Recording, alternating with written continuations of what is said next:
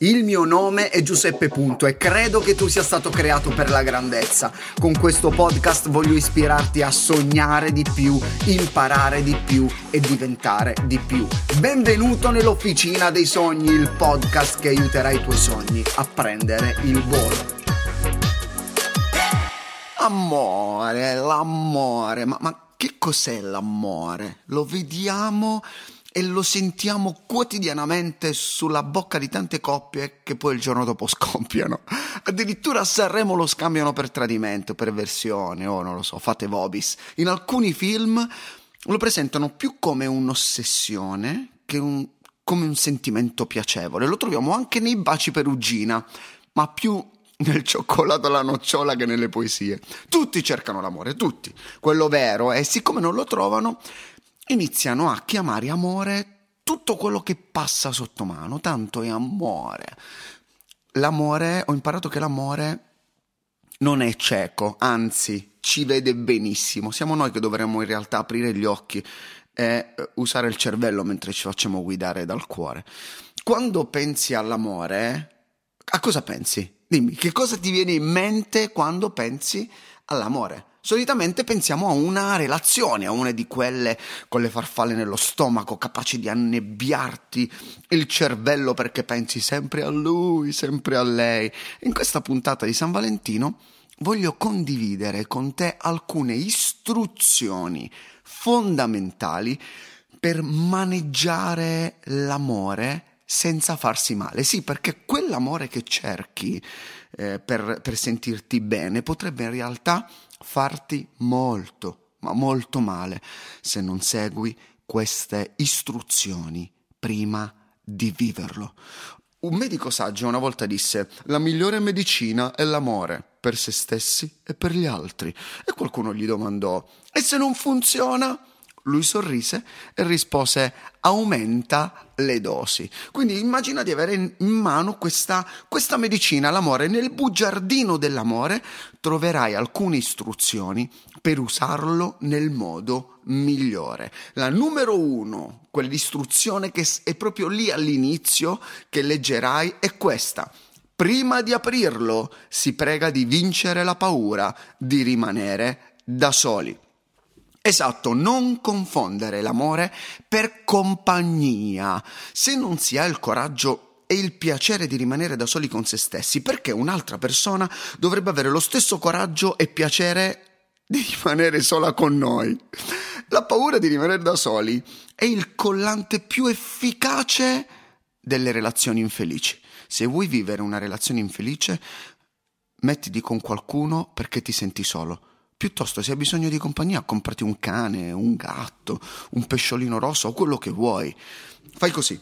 Se sei single, guardati allo specchio e invitati ad uscire. Quando andavo all'università, non so se l'ho mai raccontato in qualche puntata, ma quando andavo all'università andavo a cena e poi al cinema con me stesso. Mamma mia, che belle serate, ragazzi. Offrivo sempre io ed ero sempre d'accordo con quello che diceva l'altro. praticamente. Eh, ma dai, ma che roba da sfigati. Piuttosto è roba da coraggiosi. Qui non stiamo parlando di solitudine, fate attenzione, o di non avere nessuno. Stiamo parlando della consapevolezza che la persona più importante per noi dobbiamo essere noi. Ecco perché se leggi più in basso nel bugiardino dell'amore troverai anche scritto questa seconda istruzione. Prima di condividerlo, si prega vivamente di imparare ad amare se stessi.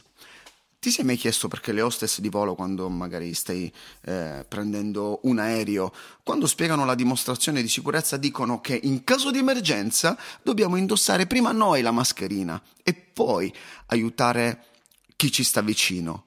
All'inizio, quando l'ho sentito, eh, ho detto: Mamma mia, quanto egoismo! E invece no, si chiama amore. La risposta è così semplice quanto disarmante. Se non pensiamo prima a noi stessi, non saremo in grado di pensare agli altri. E in amore funziona allo stesso modo come in aereo. Se non sappiamo come amare noi stessi, non possiamo amare qualcun altro. Punto! E come fai ad amare eh, te stesso? Come fai ad amarti da solo? prima di tutto regalandoti le attenzioni che ti aspetti dagli altri, non lo so, eh, eh, come andare dal parrucchiere anche quando non hai appuntamenti importanti in vista, solo per sentirti bene o bella, o fare il tiramisù anche quando non ci sono le feste in arrivo. Io amo il tiramisù, ragazzi, è il mio dolce preferito insieme alla carbonara oppure comprarti qualcosa senza aspettare che ti venga regalato, non lo so, piccole attenzioni per noi stessi. A volte pensiamo di non meritarci queste cose, ci trattiamo senza pietà. Ma quando impari ad amarti, aumenta anche l'autoautostima e la presenza dell'altro smette di essere una necessità, ma diventa piuttosto una ciliegina sulla torta della tua vita. Quando ti ami, comprendi il valore che hai e quando ti doni ad un'altra persona, comprendi che stai donando all'altra persona qualcosa di valore. Fatti questa promessa. Quest'anno decido di amarmi come non ho mai fatto prima. E terza istruzione che troverai sul bugiardino dell'amore è questa. La paura di amare potrebbe avere degli effetti collaterali nella tua vita. Esatto, la paura di amare potrebbe essere molto pericolosa. Perché dovremmo avere paura di amare?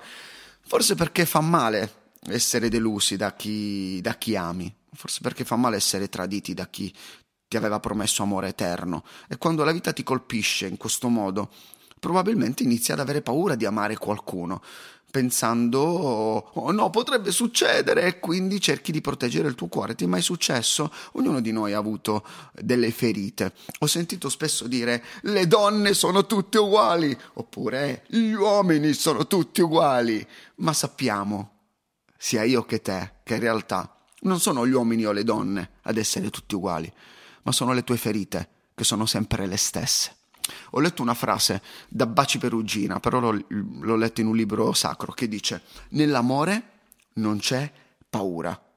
Ma perché nell'amore non c'è paura? E perché la paura è così interessata a mettere fuori gioco l'amore?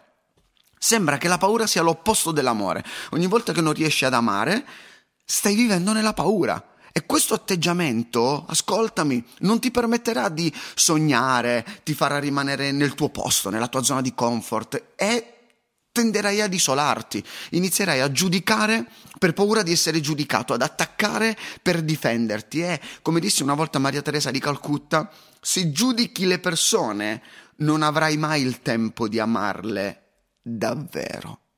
Hai mai letto il capitolo dell'amore nella Bibbia è molto famoso, dice così, ti leggo giusto due frasi. Chi ama è paziente e generoso, chi ama non è invidioso, non si vanta, non si gonfia di orgoglio. Chi ama è rispettoso e non cerca il proprio interesse, non cede alla rabbia, dimentica i torti. Chi ama non gode dell'ingiustizia e la verità è la sua gioia. Chi ama è sempre comprensivo, sempre fiducioso, sempre paziente, sempre aperto alla speranza. Ora, dimmi se non ci vuole coraggio per essere così. E che, che coraggio, ragazzi! Avete sentito? Queste frasi forti, potenti, sembrerebbero quasi impossibili perché l'amore è rischioso. Molte volte noi rimaniamo lì, fermi, senza rischiare. L'amore dà con la possibilità di non ricevere nulla in cambio. La paura è totalmente diversa perché la paura è impaziente, è cattiva, è invidiosa, è insicura, è vanitosa, è orgogliosa, si comporta sempre in modo sconveniente, giusto? Cerca il proprio interesse, si incavola sempre la paura, addebita il male, gode quando il male che ha preannunciato avviene. Ecco, hai visto? Non sopporta niente, non crede a niente, non spera a niente. Non avere paura. Prima di tutto, di amare te stesso. Non avere paura di amarti. Rifatti questa promessa alla fine di questa puntata. Quest'anno decido di amarmi come non ho mai fatto prima. E ora condividi questa puntata, potresti addirittura usarla come esca per trovare un fidanzato o una fidanzata. No, no, sto scherzando, sto scherzando veramente, anzi, Fai così, guardati allo specchio e invitati subito a cena. E se non hai abbastanza soldi, non preoccuparti, puoi sempre decidere di pagare alla romana. Buon San Valentino.